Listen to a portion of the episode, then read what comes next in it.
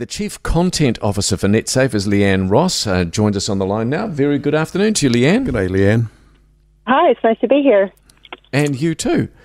So, Leanne, why TikTok specifically uh, banned in the US and Canada and other countries in the Five Eyes are looking at doing it? Why TikTok versus all these other social media platforms? Look, predominantly that isn't so much to do with how they work in the back end because they aren't technically that different to a lot of the other social media channels. It is predominantly a political decision because they are owned and operated from China. Right.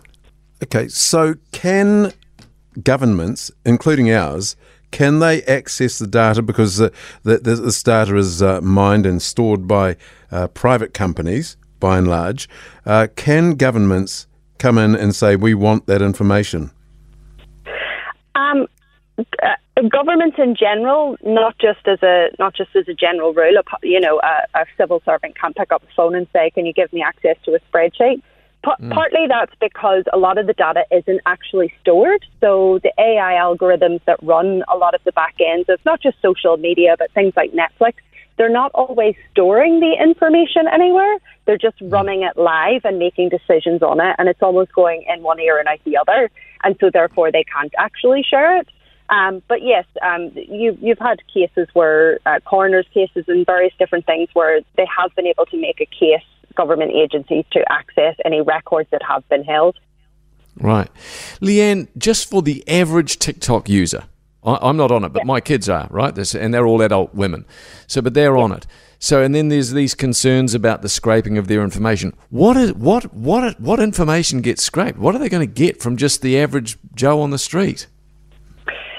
That's the thing. It's not like it's scraping your bank details or anything like that. It's if you think about the reason why people love to use the platform so much, it's because you don't have to actually give them any data or information, but very quickly within using them, it's like they know you. I always say to people, it's like my Netflix knows me. Um, and that's mm-hmm. because mm. it's, it's using your behavior, not your data. So the behavior is the data that you're predominantly giving it, what you like mm. to watch, what you're liking, what you're sharing, what you're searching for, what you're wanting more of. Hey, right. okay, thank you for that. But is it true that, um, well, it appears to be true that Siri and Alexa, you know, how it's they're listening all the time, that they uh, pick up a heck of a lot of information, uh, some of which you'd want to be very, very private. Is that happening? The the companies have always stated um, they've always told us that that's not happening. That that kind of surveillance is not actively happening. And if you think about the way they work and what they're interested in, why would it be happening? Um, they're predominantly interested in giving us answers to problems that we're actively telling them. Um, Google's right. the same. It, you know, it wants to feed us the answers to our problems so that we come back.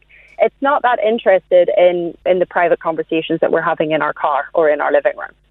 That's that's actually quite comforting to know. Mm. There must be a hell of a lot of information if there's somebody listening to this. If you've got a, a population of X billion people and they're all and Siri's listening to all their bedroom chat, that's a big job for someone. Yeah, well, and I think that's the thing, isn't it? Right. So a lot of times when we have these conversations about the content that's on them, the way the algorithms work, we, we fail to recognize that actually there aren't heaps of humans behind that. So a lot of that is mm. machine learning. And that's mm. why so much of it has some risks and there's pitfalls because we're trying to teach the machines to make good decisions, but there aren't lots of humans behind there monitoring all the conversations. And, you know, so yeah, that is where it falls down.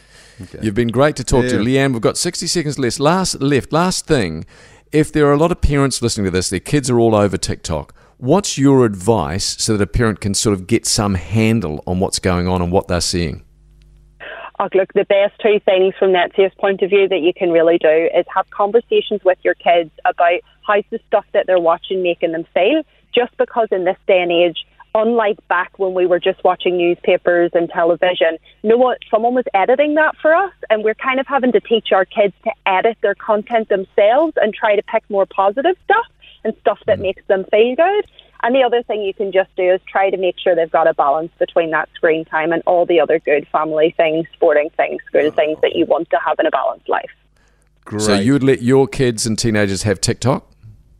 Um, my son doesn't have TikTok, but he has Snapchat, which is a wee Yeah. bit of a competitor. But yes, I do let him use it, but we do have conversations, and just one the other night actually about his mood and how much screen time he was having, and how I'd noticed that was kind of changing his mood, um, and how we could work together on some kind of negotiation around that. Nice. Leanne, you sound very, very sensible. Have a great day and thank you very you. much I've for been chatting. told worse things. Thank you. All right. Thanks Bye-bye. for chatting. Bye bye. my mum. That's, uh, that's Leanne Ross, who's NetSafe's Chief Content Officer.